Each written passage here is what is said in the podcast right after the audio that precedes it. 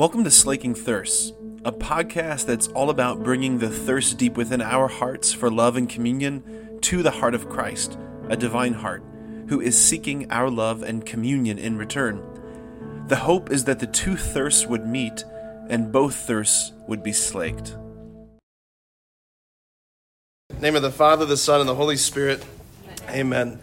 Lord Jesus, I praise you and thank you for the gift of uh, these amazing teachers and educators. I thank you, Lord, for just creating the space for us today before the just the mayhem and chaos of another school year starts, Lord. You give us a chance to recenter our hearts and minds on the great call you've given us, that you've invited us to labor in the vineyard that nobody can do what we have been asked to do. You've made us for a definite purpose.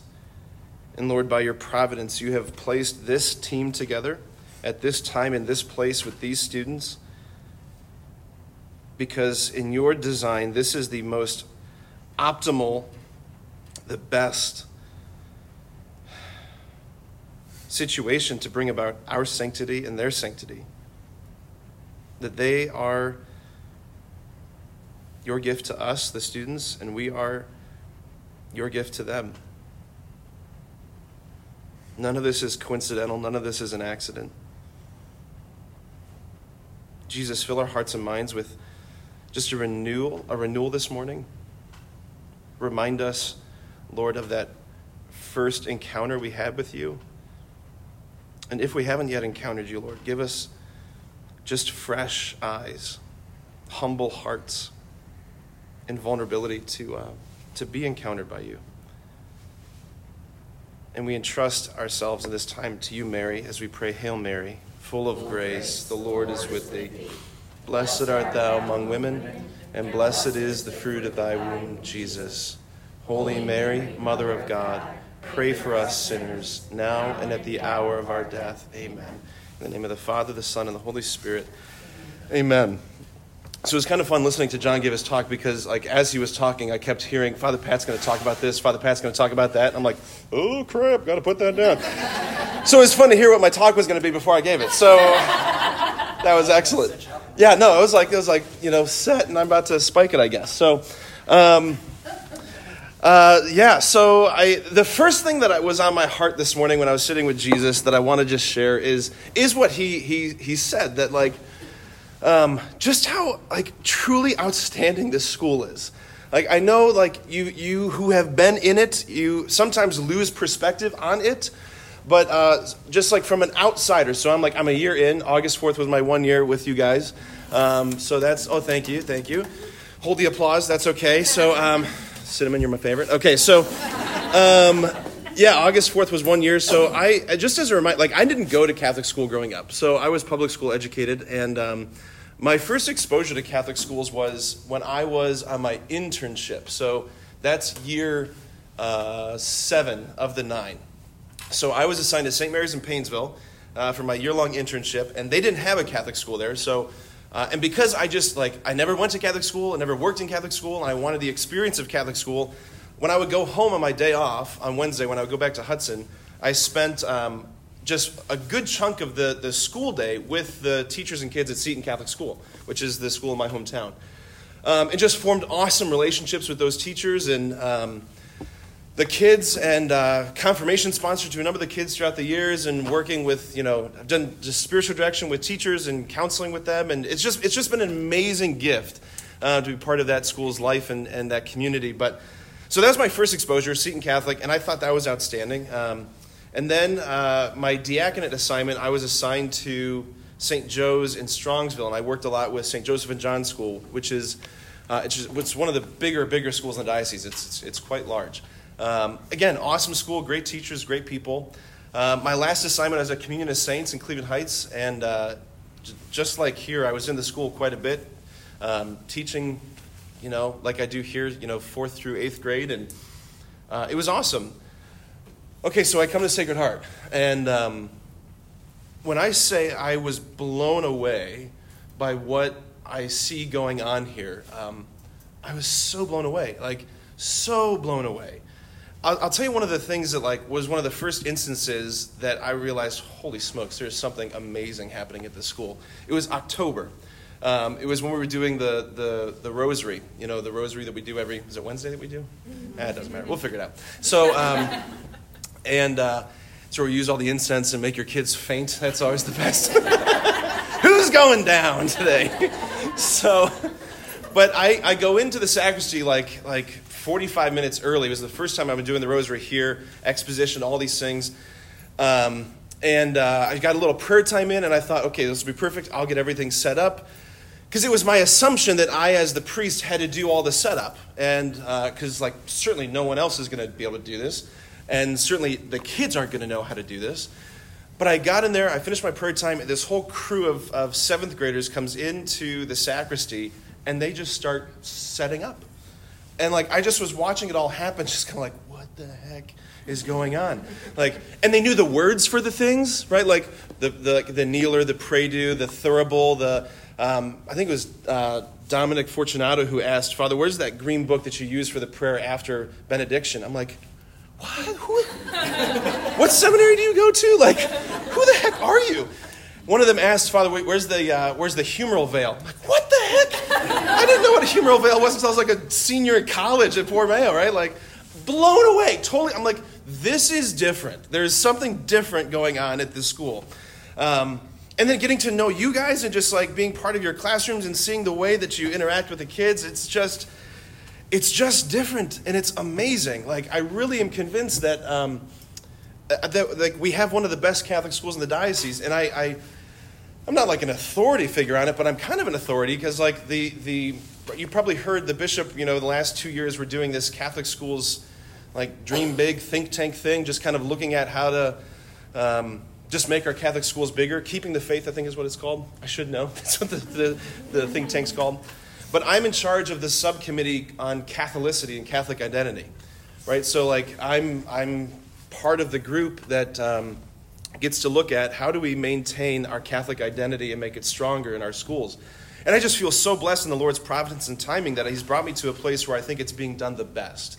Um, and I brag about Sacred Heart all the time because I think you guys are outstanding. And I'm just so privileged to work with you um, and to partner with you. So that, I, that's, I just think, so important for you to hear. And, and I don't know how often you hear guys who wear these collars say thank you for what you do. And uh, I know John has said it and Father Joe said it, but just like from my own heart, um, gosh, you could be doing a lot of other things and making a lot more money other places, working in public schools and, and all those sorts of things. But like the fact that you have chosen to put down roots and to, to mission to be on mission here um, is amazing. And it is it is in many ways a thankless job. There's so much that you do that's behind the scenes that that i certainly don't know that i mean the parents don't know. Probably the only people who really know are your spouses right? Like you go home you're like you wouldn't believe what i had to do. Um, you know that uh, there's just so much and there's just um, the person who does know who does see it all is the lord. And like how awesome it's going to be you know, when you stand before the Lord and He gets to say thank you for like every little thing that you thought went unnoticed. He will say thank you for every child that you had extra patience with and every nose that you wiped and like everything that you that was done in like your careers that happens in your classrooms that that you think isn't seen. Like heaven looks at it and says like, "Well done." My good and faithful servant. Well done. Like, thank you. You're doing a great job. It's so awesome. So the Lord's doing some amazing things here at this parish, not, not just like uh, on the school side, but also in the parish. He's creating some amazing opportunities for our, our, our, parish and school to be moving in some amazing directions to, to bring the gospel in a new, new and powerful ways to our, our community, to the people of Wadsworth who, like, we are responsible for, right? Sacred Heart exists not for the people who simply come to our parish, whose butts fill our pews, but our parish exists for the sake of every soul who's in our parish boundaries. Um, there are tens of thousands of people in this community um, who don't yet know Jesus, but whose hearts are hardwired and made for the love of Christ. That we have the answer to the spiritual cancer that is in the culture. We have the banquet that corresponds to people's hunger. And we're, we're in a position, we're becoming more and more equipped as a parish to kind of bridge the communication gap uh, with our community to say, hey, like, come to the feast. We have so much to offer you. Um, not only in the parish but also in the school. The Lord's doing some amazing things. One of the one of the amazing things I want to brag about is uh, the new um, youth minister, director of discipleship that we've hired. Her name is Claire Cordoni. Has anybody met her yet? Okay, Renee has. Okay, so a few of us have. Okay, so um, Claire replaced Taylor Gosiaco, who was our youth minister for 10 years. Um, Taylor was part time, and Taylor did an amazing job with uh, the youth program and confirmation program and all those sorts of things. And um, but his uh, his family is exploding in size, and um, so he's got baby number six. Well, uh, due in. Uh, I think it's around Thanksgiving, but they're having a girl. If you haven't heard, it's pretty awesome. Five boys and a little girl. Um, I, I, think that's gonna be so great. That's gonna be so fun to watch. but the uh, so so yeah. So earlier, like towards the end of the year, he kind of let the staff know he was gonna be stepping away, and it just created this opportunity for us to to bring somebody on board, bring somebody on staff who um, could be full time and could step into this sort of missionary role. Um, in terms of like forming our young people, our middle schoolers, our high schoolers, but also to be a missionary with you and for you in the school. Um, so Claire couldn't be with us today. She's doing a uh, she's part of um, this uh, week long equipping thing that uh, is taking place in Minnesota for Net Ministries. Stands for National Evangelization Team. She did that for two years. She put retreats on every single day. She lived in Scotland for like 11 months before COVID. Um, so anyway, so she's with them um, today, so she couldn't be with us. So uh, she sent us a little video message. I just want to play this real quick so you can meet her and see her and just hear from her heart. So let's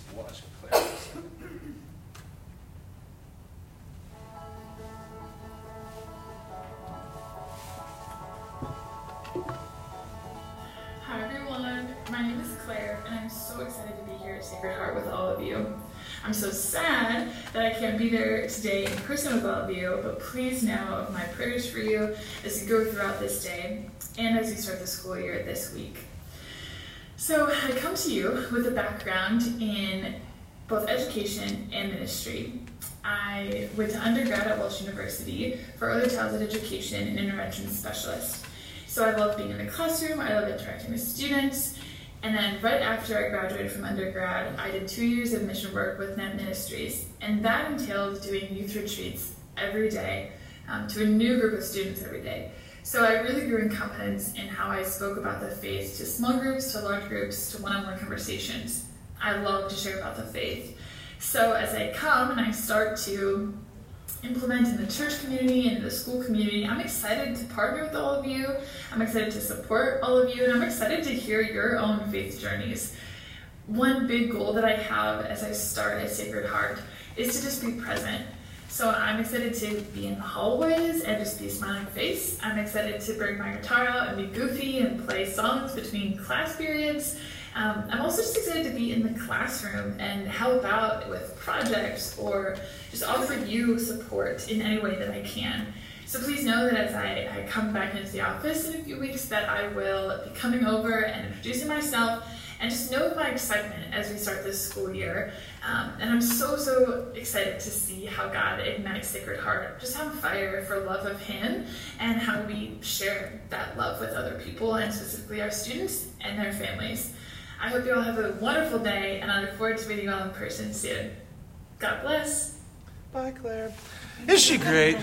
Oh my gosh. Like, she is absolutely Oh man, she's so amazing. I uh, I've worked with a lot of youth ministers over the years, and um, worked with you know national life teen boards and things like that. And like I, I'm not exaggerating when I say I think we've got one of the best I've ever seen. Like she is unbelievable. Uh, she and, that was part of the team that interviewed her, and we hired her. And I mean, it was so amazing to like be part of that. And um, I just like I was so blown away to see like she's even better than I thought she was going to be. Like, she is really so great. And one of the things that um, I just love about her is just how on fire she is and how much uh, she just is so good at being in relationship with people. Like, one of the very first things that we did, she started on a Wednesday, and that Friday we took a group of like 15 of our teenagers down to Steubenville for the youth conference. And, like, you thought she would have known them for like the last three years, the way that she was with them. It was so awesome.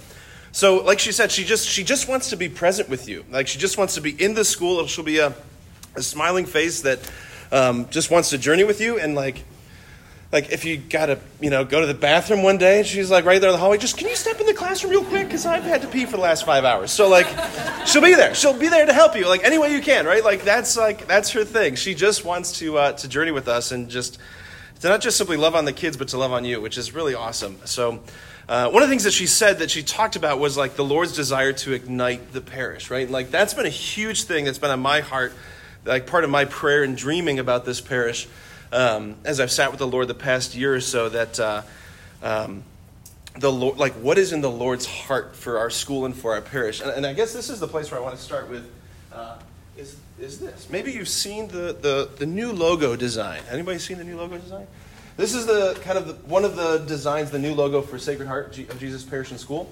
Um, so if, i just want to talk about this real quick because i think it's going to set the tone for why um, just what i what, where, where we're going. So as I was, um, I don't know, months ago, talking with Father Joe and just praying and just dreaming about what Jesus has in mind for this parish, what consistently kept coming to mind was the Lord's desire, his burning desire to see this parish on fire. Um, you remember a few years ago when, when Notre Dame was, was burning down? Who, like, who can ever forget those images? I just remember thinking, watching that in horror, that this is the, this is the diabolical mockery of what Jesus desires for his church. Like the Lord said, I have come to cast fire upon the earth, and how I wish it were already blazing. Like the Lord is the spiritual arsonist who sets the earth on fire with Pentecost in a powerful way. That what we see in like the Lord's heart is fire, just fire and this longing to set the, set the earth on fire, set, set hearts on fire.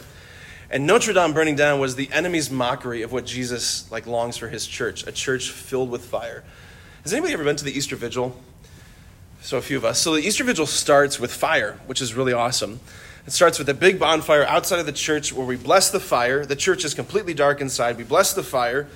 And then that fire ignites the paschal candle, which represents Christ and his triumph over sin and death and darkness and Satan and all those things. And that candle is brought into the darkness of the church. And from that candle, that flame is spread to everybody else's flame. So what you see in the Easter Vigil is like the triumph, the power, the beauty of Jesus risen in glory, setting his church on fire.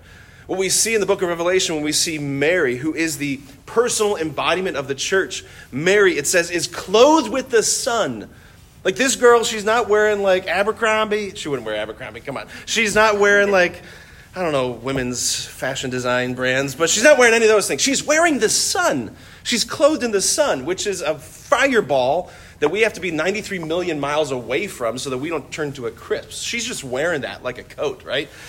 Mary is what Christ longs for his entire church. Mary is what he wants for us personally Mary is the image of what Jesus wants for our parish and for our school, just on fire. You know, every single saint that's ever seen an image of the Sacred Heart uh, has seen fire. There's a quote. Okay. Beginning with Margaret Mary. Is that the image over there? Um, right there. No, that's a different picture. St. Margaret Mary was the visionary that Jesus revealed his Sacred Heart to, right? And when she was talking to Jesus in this vision, what she saw, eyes up here, Vanessa, I'm over here.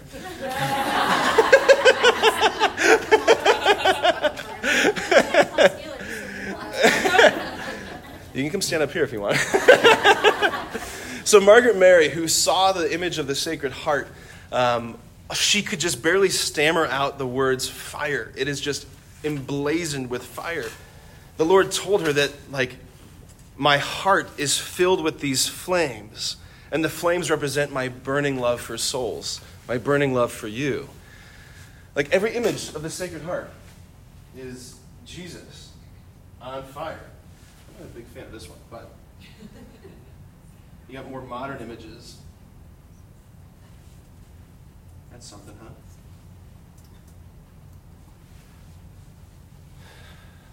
But every image is his heart like on fire. I, I particularly love this one. Um, this is this image is in the, the new Roman Missal on the Feast of the Sacred Heart. Um, why I love this one is like all the other ones, you see Jesus like pointing to his heart, but in this image, you see Jesus like offering his heart. Like his heart is on fire. And before we go anywhere else today, you know, before we get into any of anything else practical, like what you need to hear again and again, what I need to hear again and again, is that the Lord's heart is burning, not just for like y'all, like it's burning for you. Like he is so desirous of you, he's longing for you, like for you to encounter him. Or if you've already felt like you've encountered him, for you to encounter him again. Like the Lord never is just like stagnant in his relationship with us. He's never just saying, like, okay, like cinnamon's good right here. We'll just let her be in this place for like the next three years, and then we'll come back and then take her to the next place. Like, no, that's not how it is with Jesus. Like, and that's not how it is with fire. Fire is never stagnant. It's never just like static in the fireplace, right? It's all it's always in the process of transforming more and more and more and more. And one of my favorite images of this is St. Uh, John of the Cross, who talks about the Lord's burning heart. That he says, like souls, like a, like a log cast upon a fire. Initially, there's like, like when you put a log on a fire, it hisses and pops, and, and there's charring and darkness and all these things. Like that's the initial stages of our conversion, our initial stages of being drawn into the depths of Jesus, right? There's like purifying, there's purgation, there's stuff that gets burned away, stuff that we have to let go of, stuff that like that we have a let that we've let accrue to our souls sins habits addictions ways of thinking patterns patterns of behaving all that stuff initially has to get burned away and it's a painful process that initial purgation. But that's not just that's not the end right? Like you put a log in a bonfire you just like like a second later you can reach in grab it move it and adjust it. But you let it sit there for like 10 15 20 minutes you reach in to grab it again what's going to happen to your hand? You're going to get burned. Why? Because the fire has literally entered into the log. The log itself, the thing itself, has become fire, right? It has become fire. That's why Mary, again, is the image of like what Jesus longs for you. Like, I don't think people, I don't think as a church we do a good enough job of preaching or like sharing the vision of like, do you know how, like, what, how deep he wants to go with you? Do you know how much he wants for you? Like, do you know that like he's never just like settled? Like, this is good enough. This is as far as she's gonna get. This is as far as he's gonna get in his spiritual life. He's never just settled. Like his heart is burning to bring you even more love, even more mercy, even like new encounters. The psalm says his mercies are new every day. Like we have to get in the habit of thinking, like I have to get in the habit of thinking, I cannot exist today on yesterday's grace. I cannot exist today on yesterday's grace. I need a new and fresh encounter with Him every single day. Because the reality is, there are so many voices in our world, there's so many voices in our interiority that are claiming our attention and like all of these things. And if I don't have constantly alive in my heart the voice that anchors me in the truth of who I am and what I'm called to be, if I don't have that voice clear in my heart, I'm going to be dragged into dark places real fast. I'm going to be dragged towards coping mechanisms, into escapes. And Jesus is saying, I'm not, I didn't make you for mediocrity. I made you to shine. I made you to be glorious. I made you for such a beauty that you would just die if you actually saw it. Like the Lord sees your heart, He sees your story, He knows you. He knows you. Like, I just think that's so important. Like this past year, with all of the crap, like all of the frustrations, all of the fear and confusion, all of the turmoil, all of it, everything that you've personally been through in your life, in your marriage, in your family, all of the ups and downs, and everything before that, like the Lord is intimately involved and present to your story. He says your story matters, your heart matters. Like the very first question that the Lord asks humanity in the Gospels comes in the book of Genesis. And it's, Where are you? It's the very first question Where are you? And it's when Adam and Eve have grasped the fruit and they've hidden out of shame and fear. And I think so often we hear the Lord, the tonality of his voice, shouting like, like, uh, like in The Shining, that guy breaking down the door. Like God's coming for us, this angry drill sergeant, disappointed father. Where are you? What have you done? That's not his voice. That's not the Father's voice. Where are you? Like we were like right here. This beautiful communication, this beautiful conversation. And now you're gone. Like where are you? So like as you come into this year right now, as you're just getting prepared to like take on all the new challenges, everything, like Like, the Lord wants to meet you where you are, right? I know we say that all the time meet people where they're at. It's like, well, where else would you meet them? I don't know. Like, but he, so often, like, like you might be here, but maybe your heart's like, like stressed out and freaking about the classroom and the textbooks, and you're over there in the school right now being like, oh, I haven't set anything up. I'm like, maybe that's where your heart's at. Or maybe you just dropped off a kid for school and your heart's just like there. Maybe you're in a very sad, dark place and no one else knows about it. Like, but that's that's the place where the Lord wants to meet you. That's the place. That's like that's the stuff that He wants to engage you on. Now here's the other great thing. The first question that Jesus asks in the, in the New Testament to humanity is not where are you, but and what do you desire? Like the first question, where are you? And the second question, what do you desire? What are you longing for? In other words, like what's going on in your heart? John's gospel you got these disciples of John the Baptist following Jesus, and Jesus turns and looks at them and asks the question What are you looking for? What do you desire? Like, the Lord wants to encounter us, like, in our hearts. Like, that's the thing that's been missing in a big way in the church's evangelization and catechesis for the past 50, 60 years. We've had lots of scriptures and sacraments. We've had lots of catechetical instruction. We've had lots of preaching. All of them are necessary and important. But when you look at the numbers, when you see like how the church has continuously declined, it's not because we've not done like enough preaching or scriptures or catechesis or any any of the rest. It's that we've been failing to engage the heart. Because the heart is where the encounter happens. The heart I'm not talking about is it's not just the meat beating muscle in the center of your chest. The heart is like it's the place where you are alone with you. It's the place where like as a spouse, it's the place where you have let another person into. It's the thing that you want to share with someone.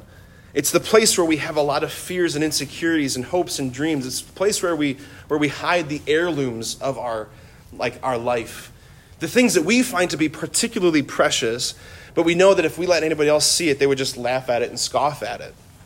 The heart is that deepest center in you where you are alone with yourself.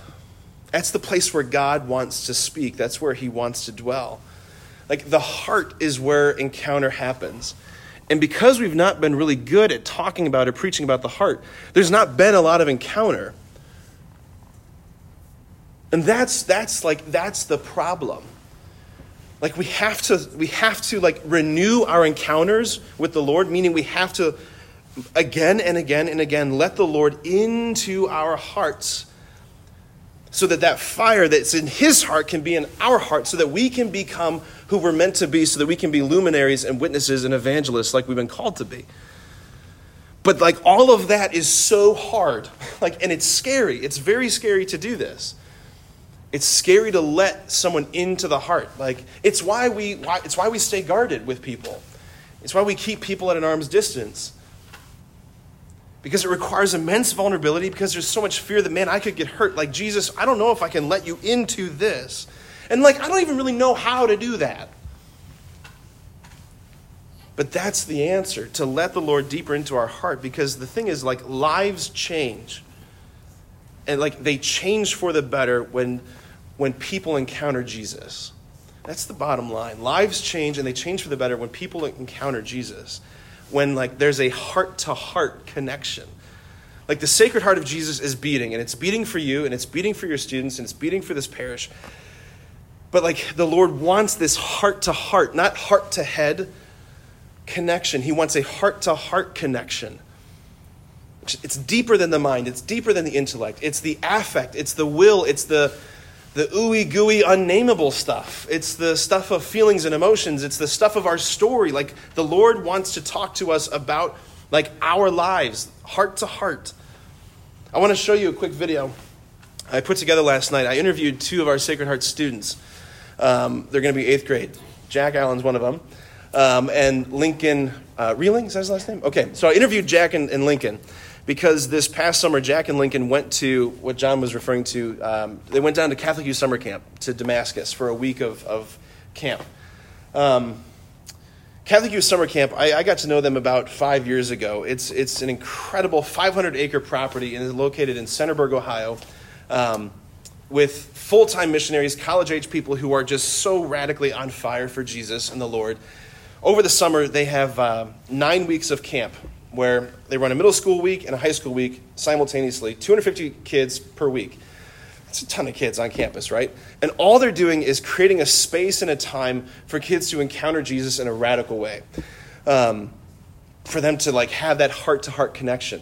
And so, like, I, I, cut this video together that intersperses little elements from some of their promotional materials, but also some, some uh, Jack and, and uh, Lincoln responding to it, um, to questions I was asking them. Just real quick, like, this was Jack's first summer going down to, to Damascus, right? He's been there for closing masses. Right. Okay. He was never as a camper. Like, what was he? What was he like leading up to the week? Uh, so he didn't want to go. He's told me that. Lucy went six years ago, and we've gone ever since. And he has told me every year does not want to go. And before I talked Lincoln into going, I was just sending Jack. So he was absolutely furious when I told him, and he said, "I don't want to talk about it." Tell me the week before. Yeah, it's great. So like I said, when people have that heart to heart encounter with Jesus, lives change. So let's just let's just watch this real quick. Oh,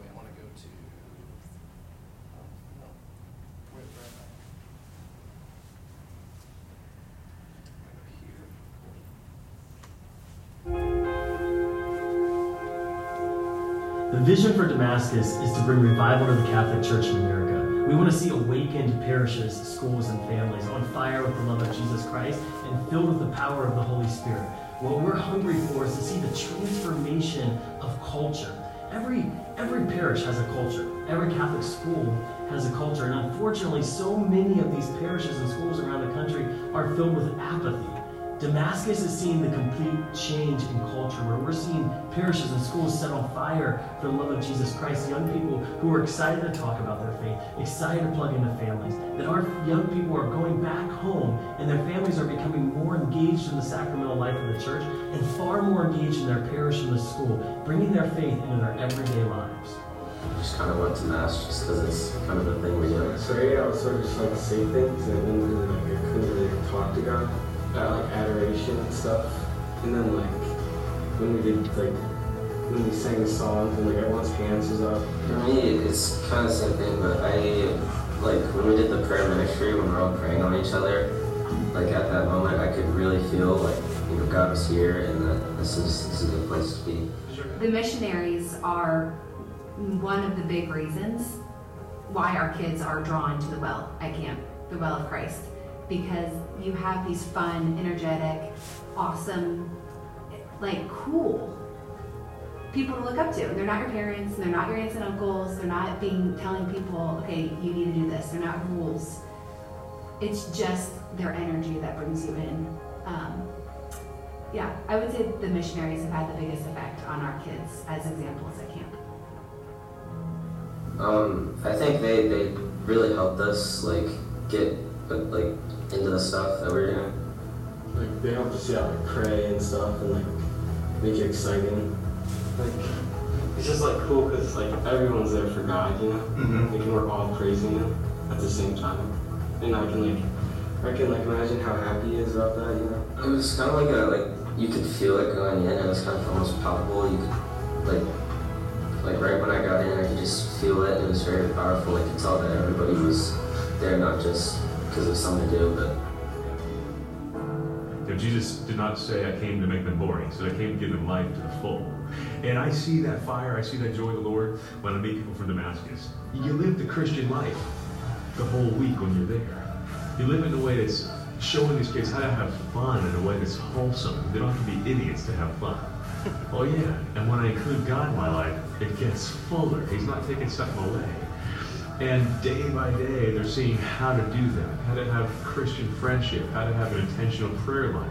It's so attractive. Me, as a guy who's been in ministry for like 20 years, it's, it renews my spirit to see that lived out in such a, a radical, intentional, and joyful way. It was like, I don't know, it's just like normal message here.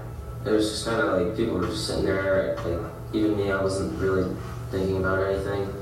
But when we were there, you could tell that people were really like connected with God and they were really into it, and so was I. Just here, like when everyone sings, know, it's kind of just like, meh, meh, meh. but like there, everyone's like screaming and jumping up and down. Yeah. Jesus was there. I could feel him, and I don't know, like it just felt stronger. They really focused on like Jesus' sacrifice for us and how he did it for like me, and like makes me think of like, like I need to like praise the Lord and thank Him for that, and like pray better. And like when I go to mass, I have to really pay attention and think about that stuff and do all those things. I start, I think a lot, a lot more about what I do now. Like even like what I'll watch on TV. I don't watch a lot of stuff that I did before, just because it goes against our faith a little bit. You know, pray, like talk to God, and like sometimes I pray the rosary, and I never used to. Now I just like sometimes just randomly I'm like, okay, I'll the rosary, and I do it. Everybody says God's there, and I knew He was there before, because you know just everybody said it. But now I myself have proof. I've experienced Him in my life, so I know for sure that He is there. It's probably like the most fun I've ever had, you know, out there. Like you get to grow in your faith, and they do a bunch of fun stuff. And you think it's gonna be boring because like they really do this thing saying like Catholics are fun, you know, they're not boring, and they are. They're more fun than anyone ever.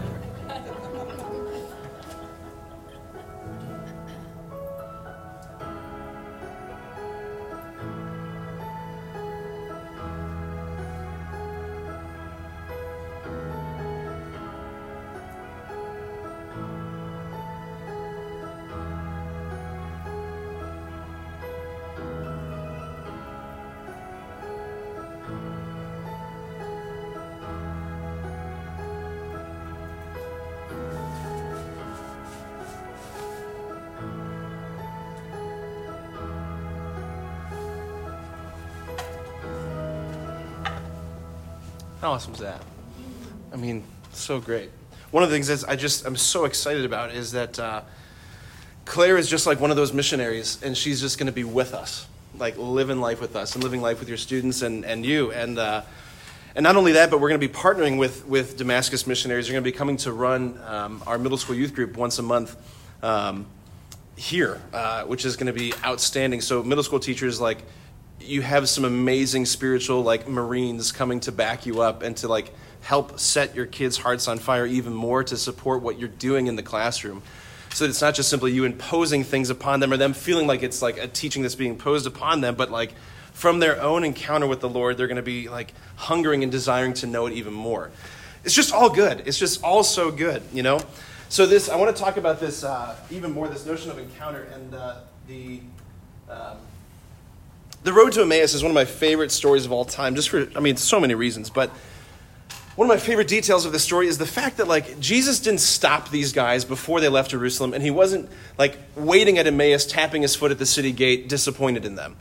Like, these two disciples who they were told to stay in the city.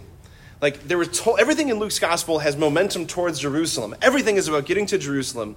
And now you've got these guys walking away from Jerusalem. They're walking in the wrong direction. And my God, this is all of us so often in different seasons of our life that we are walking in wrong directions, or maybe not in like the best direction. And the Lord, it, He doesn't stop them before they leave, and He doesn't wait for them at the city gate. It says He accompanies them along the way, and He walks with them. And He begins to engage their hearts. He's asking them questions like, "This is how Jesus, like, this is how Jesus wants to like love you." Like, I don't know what image you have of the Lord in your mind, of like what he's thinking about you or how he looks at your heart, but like, this is how the Lord wants to love you. He wants to walk alongside you and to ask you, like, what are you talking about? Like, that's the question asks. What are you talking about as you walk along the way? In other words, what's going on in your heart? Tell, like, share with me. And then they ask this question, like, are you the only one in Jerusalem who doesn't know what's happened here in these many days? And I just picture Jesus being like, oh my gosh. Like, then he goes, No, what things? That's what he, literally what he says. He plays dumb. He plays dumb. Like, I don't know about you, but like so often in my own spiritual life, in my, my walk as a disciple, I have just treated Jesus like a mind reader. Like I just treat him and, and expect him to, to know what's going on, and that just shuts down all communication. But what you see in the gospel, what you see like him doing over and over again, is the Lord condescends. He lowers himself down to this level of humanity, and he says, like, what sort of things? Like, I want to hear from your heart. Just like when he's like talking to Bartimaeus, the blind man, right? Like, Jesus can see that this is a blind man. And he can see that he's been begging beside the road. And he comes up to him and he says, What do you want me to do for you? Like, as if, like, uh, hello, Jesus, like, fix his eyeballs, okay? Like, obvious. Like, but that's what he does. He engages the heart. He asks, What, like, what are you talking about? And what I love as they get to the city, right? Jesus, it says they, the disciples go to like settle in to make camp, and he starts, he just keeps walking. And they call him back. They say, Stay with us, Lord, for it is getting dark. And he settles in, makes camp, and they do the whole breaking of the bread. They recognize him, and he disappears from their sight. What I love about that so much is that Jesus was willing to walk further, farther in the wrong direction than they were. Like he's willing to walk farther in the wrong direction than you. And and I just like someone who's walked with a lot of parents who have the heartbreak of kids who aren't living the faith anymore. I just want to share this with you in particular. That if that's part of your story, your kids have like left the faith or they're walking in wrong directions, like I just don't want you to despair in any way because the Lord walks farther in the wrong direction than your kids are walking and he walks faster than them and like he's already anticipating where they are going to be. Like we can't outpace him, we can't outrun him. So just take a lot of hope in that, that like the good shepherd is not just like, well, fine, forget you, dumb sheep, you're on your own. he walks farther in the wrong direction. And then so he disappears, and they say, Were not our hearts burning when we walked along with him? Like, that's the sign of Jesus. Like, that's what an encounter with Jesus feels like. So often we don't see him with our eyes, but our hearts that were made by God are designed to know when the Lord is close. There's all these moments throughout your life, whether they're in church, out of church, when you're like driving down, you know, Reimer Road and you see that sunset, that amazing Wadsworth sunset, and your heart just is like, right? Those are those moments that you want to pay attention to when the Lord is drawing near to you. Like the Lord is not just waiting for you in this church to encounter you, He draws near to you. The first paragraph of the Catechism, paragraph one, says at all times and in all places, the Lord draws near to man to make His love known. Like he, He's drawing near, like right now. Like right now, He is drawing near to you. When they were walking in the wrong direction, is when He drew near. Like so often, these encounters with the Lord, the Lord encounters us in our, in our brokenness, in our woundedness. Like we want Him to encounter us in our virtue, in our strengths, and our power. And when I'm all put together and polished, and when I've just given this great teaching, and like, oh man, all the parents love me. I've got no emails in my inbox. I'm the best teacher in the world. right? Like, Jesus, what do you think about me? Don't you want to put something on the refrigerator in heaven? Right? Like, he he wants to encounter us. Yeah, sure, he encounters us there, but like where we are like most apt to encounter Jesus, the living mercy, is precisely in our sin and our brokenness. And like, this is not time for confession, my God, but like the there's not one of us in this church tonight, or this afternoon, this morning, my God, who um, who doesn't have a heart full of like stuff, and junk, and frustrations, and pain, and hurts what we've learned to do throughout the course of our life is just kind of cope with it. That's what we do. We just cope. We do a lot of coping. Like Jesus did not come so that we could just cope better. He came to transform that. He didn't come just to make us good.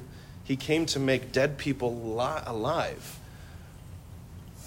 Like he loves your heart, every part of your heart. And that's where he wants to encounter you.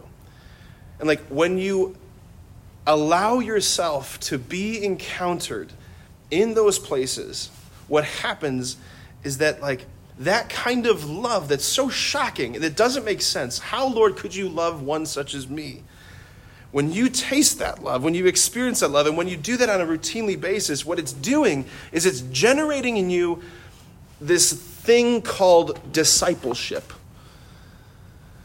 Like a person who encounters that love and who lives out of that encounter is the kind of person who is a disciple. Like that's what a disciple is. It's someone who's met the Lord in his love and who's been overwhelmed by, holy crap, how you love me? Like your eyes are on my eyes. You love me? That's discipleship. That's what generates in us a whole new way of being, a whole new way of relating, a whole new way of loving, a whole new way of teaching.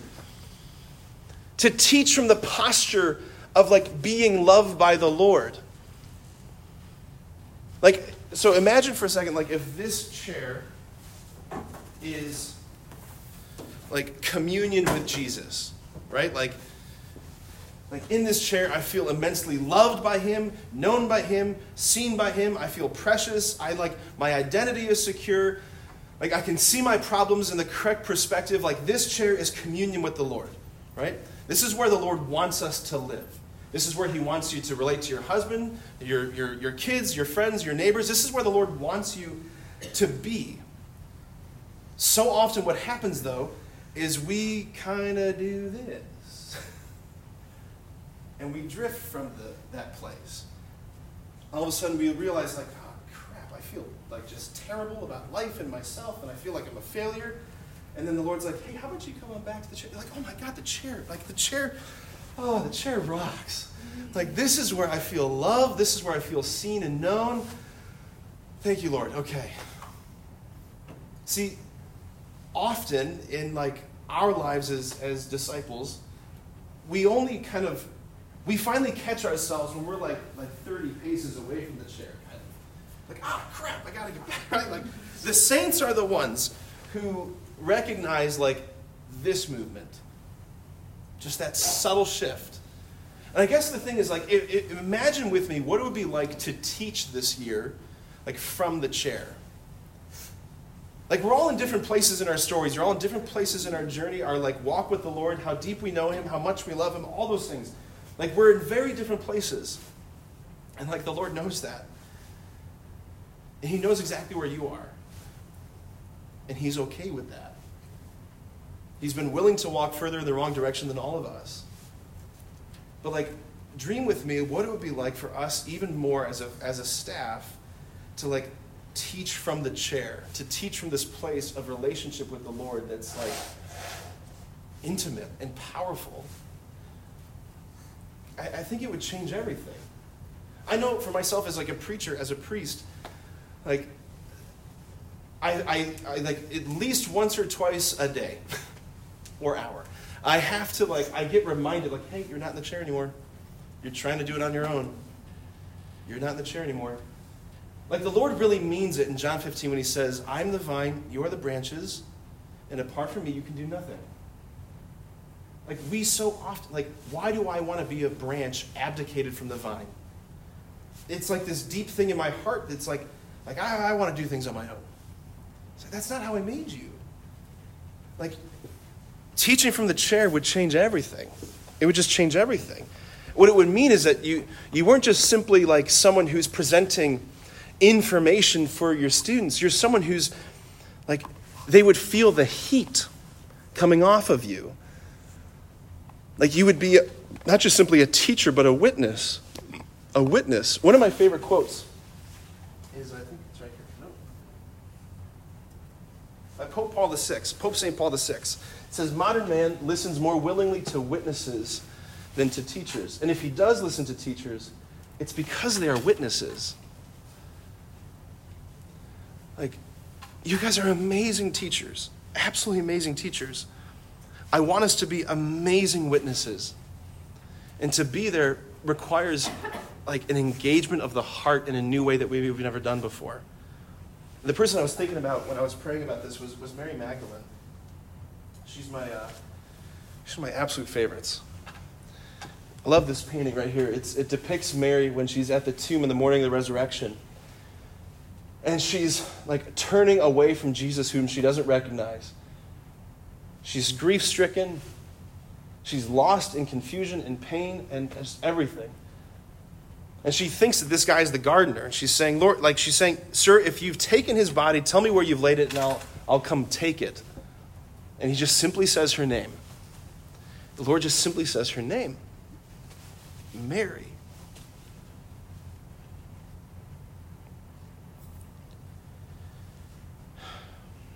Gosh, I remember like the first time where I felt like I heard the Lord say my name.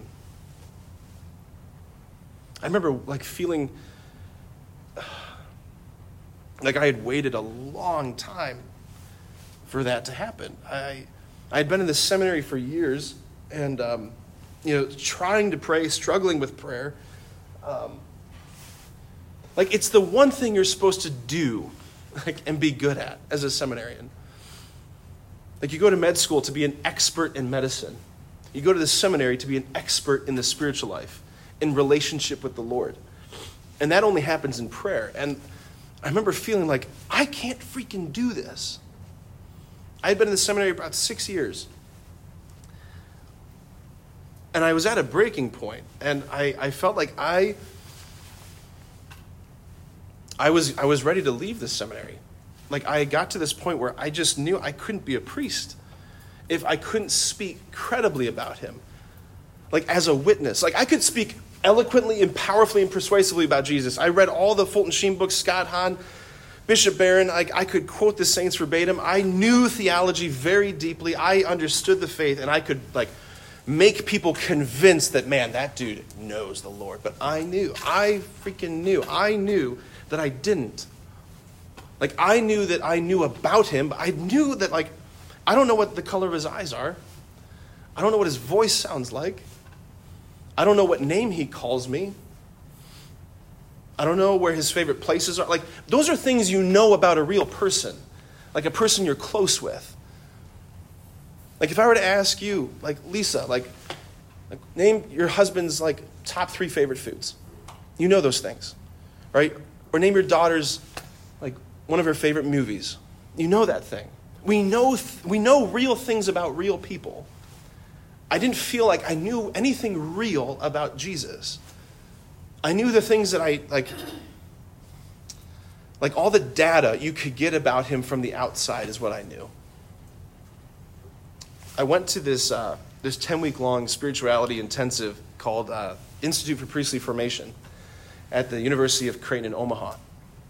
And um, I went there because it was the last ditch effort that I had. Like it, this was the last card I could play, and I was I was I told my spiritual director if this doesn't work, I'm leaving, um, because I just I, I couldn't fathom getting up to try and preach a homily on a Sunday, and just like telling people about this person that I didn't know. Mind you, I've been in the seminary for six years up to this point. I go to this this uh, this this 10 week long program and it starts with an eight day long silent retreat and um, we go to this big conference hall there's all these seminarians from around the united states and we hear this this uh, conference that's given an address that's kind of like meant to fire us up for the next eight days and um, the after the conference we all go start the retreat. And part of it is you make four holy hours a day. So we all scattered throughout the, the campus, go to different chapels. I went to this one chapel in the dorm I was in, and it was already filled up with a ton of guys, a lot of seminarians. And so I, I made my way to this like very back part of the chapel, kind of directly facing the tabernacle. And there's all these guys lined up along the edge. And um, they were all like, this was my image of it. I don't think this is what they were doing, but like in my memory, they're all like, like they were like they were they were like I was surrounded by a bunch of like holy cards, right? Like it was like a bunch of like fresco angels. Uh, like dudes who I was so intimidated by, like, oh my gosh, like those guys are really praying. And I, I'm like in the back going, okay, like four hours of holy hours. All right, so like I just closed my eyes and I sat there. And in my imagination, which is one of the most beautiful faculties Lord has given us. It's where He interacts with our story, it's where He speaks, it's where He shows up. Right? In my imagination, this little boy comes up from behind me. And like my hands were sitting like this on my lap, and I just like in my imagination again, I felt like this hand grabbed my finger and started tugging at me to like get up out of the chair. And I looked down and I'm like, I just, it's like little Jesus. And I'm like, excuse me, I'm trying to pray here, okay? Like, quit distracting me. I'm trying to, I'm waiting for a big Jesus, okay?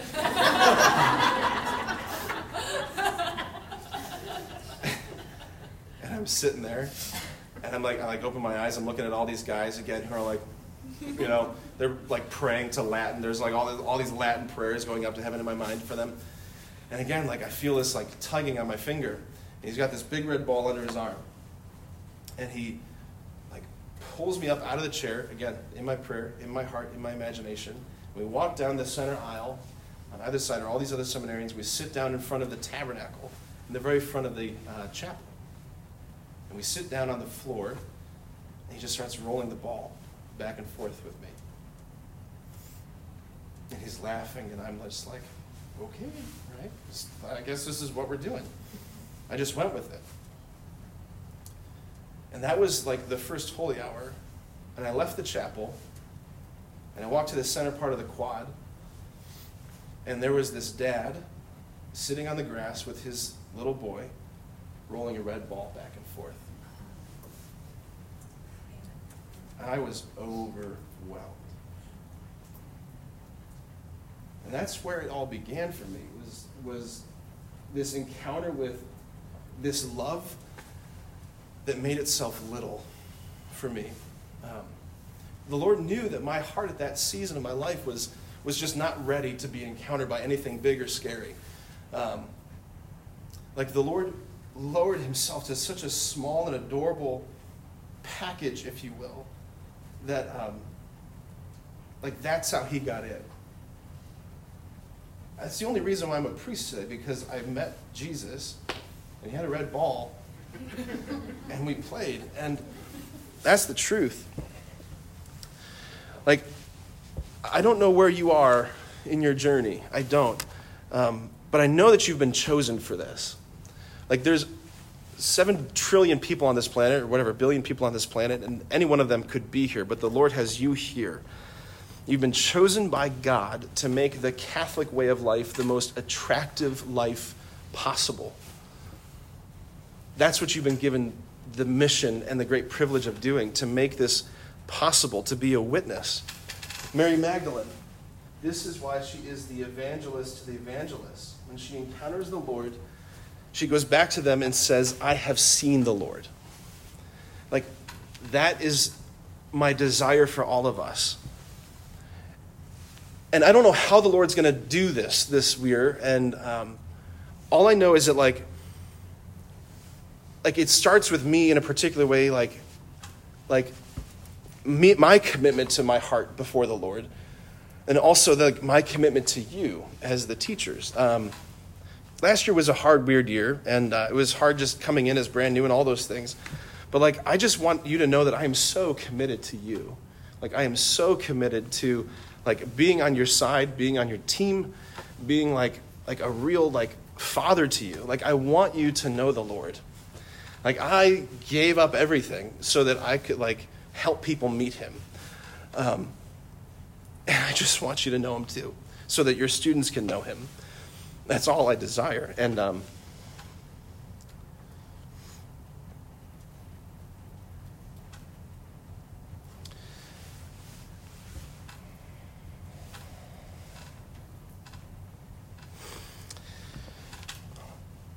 so, however, I can help you this year, whether it's like confessions or spiritual direction or just like, Father Pat, can we go for a walk? Can we talk? Like, um, I just want to be that for you. Um, one of the things that I wanted to give you this year was was because um, we are doing this religion curriculum switch. We're going to talk about more, I guess, in the afternoon after lunch. Um, but the there, there it, it is quite a bit more that you're being asked to, to do. Um, but you're not being asked to do it alone, you know, and you're not being asked to do it perfectly. Um, and like I'm, i want to walk with you in it. And one of the things that I wanted to give you to help you is that book, Echoing the Mystery. That's, I, that's my gift to, to you. I, I, I, wanted you to have that because I think it's one of the most incredible resources um, that uh, it's designed to help you as a disciple to contemplate these things right? You cannot give what you don't have. And if you haven't sat to contemplate, to like let these truths, let these teachings kind of roll around in your heart, you're not going to have a lot to give on it, right? So the, these books are, um, we're going to talk about it more, I guess, after lunch, but I'm going way longer than I thought I was. I keep crying. I don't know. Okay, so um, it's these books are designed to like help you understand the truths of the faith in, in just a beautiful and compelling way. This is, this is like for you to just like let your heart soak in the life changing truth of, of the faith and, and to contemplate Jesus. Um, so I want to really encourage you to like, you're not going to know how to use this if you don't read the first like, like, like the introductory pages. So you have to do that for me. You have to read these introductory pages and just like explore it because it's, it's really unbelievable. It's really like the more I sit with this, the more I'm like, I can't believe like this is. I never need to buy another book. Like this is this is everything right here. So uh, I'm just gonna close here, I think, because uh, we probably need to eat here sometime. Yeah. Okay. Does anybody have anything like any questions or thoughts or anything? I don't know. Anybody else want to cry with me? yeah, please. Um, so I'm back, but I just want to say that the big part of the reason our family is back is because of this, because of what they've already experienced encountering Christ through the school. Happy back. Awesome. Awesome.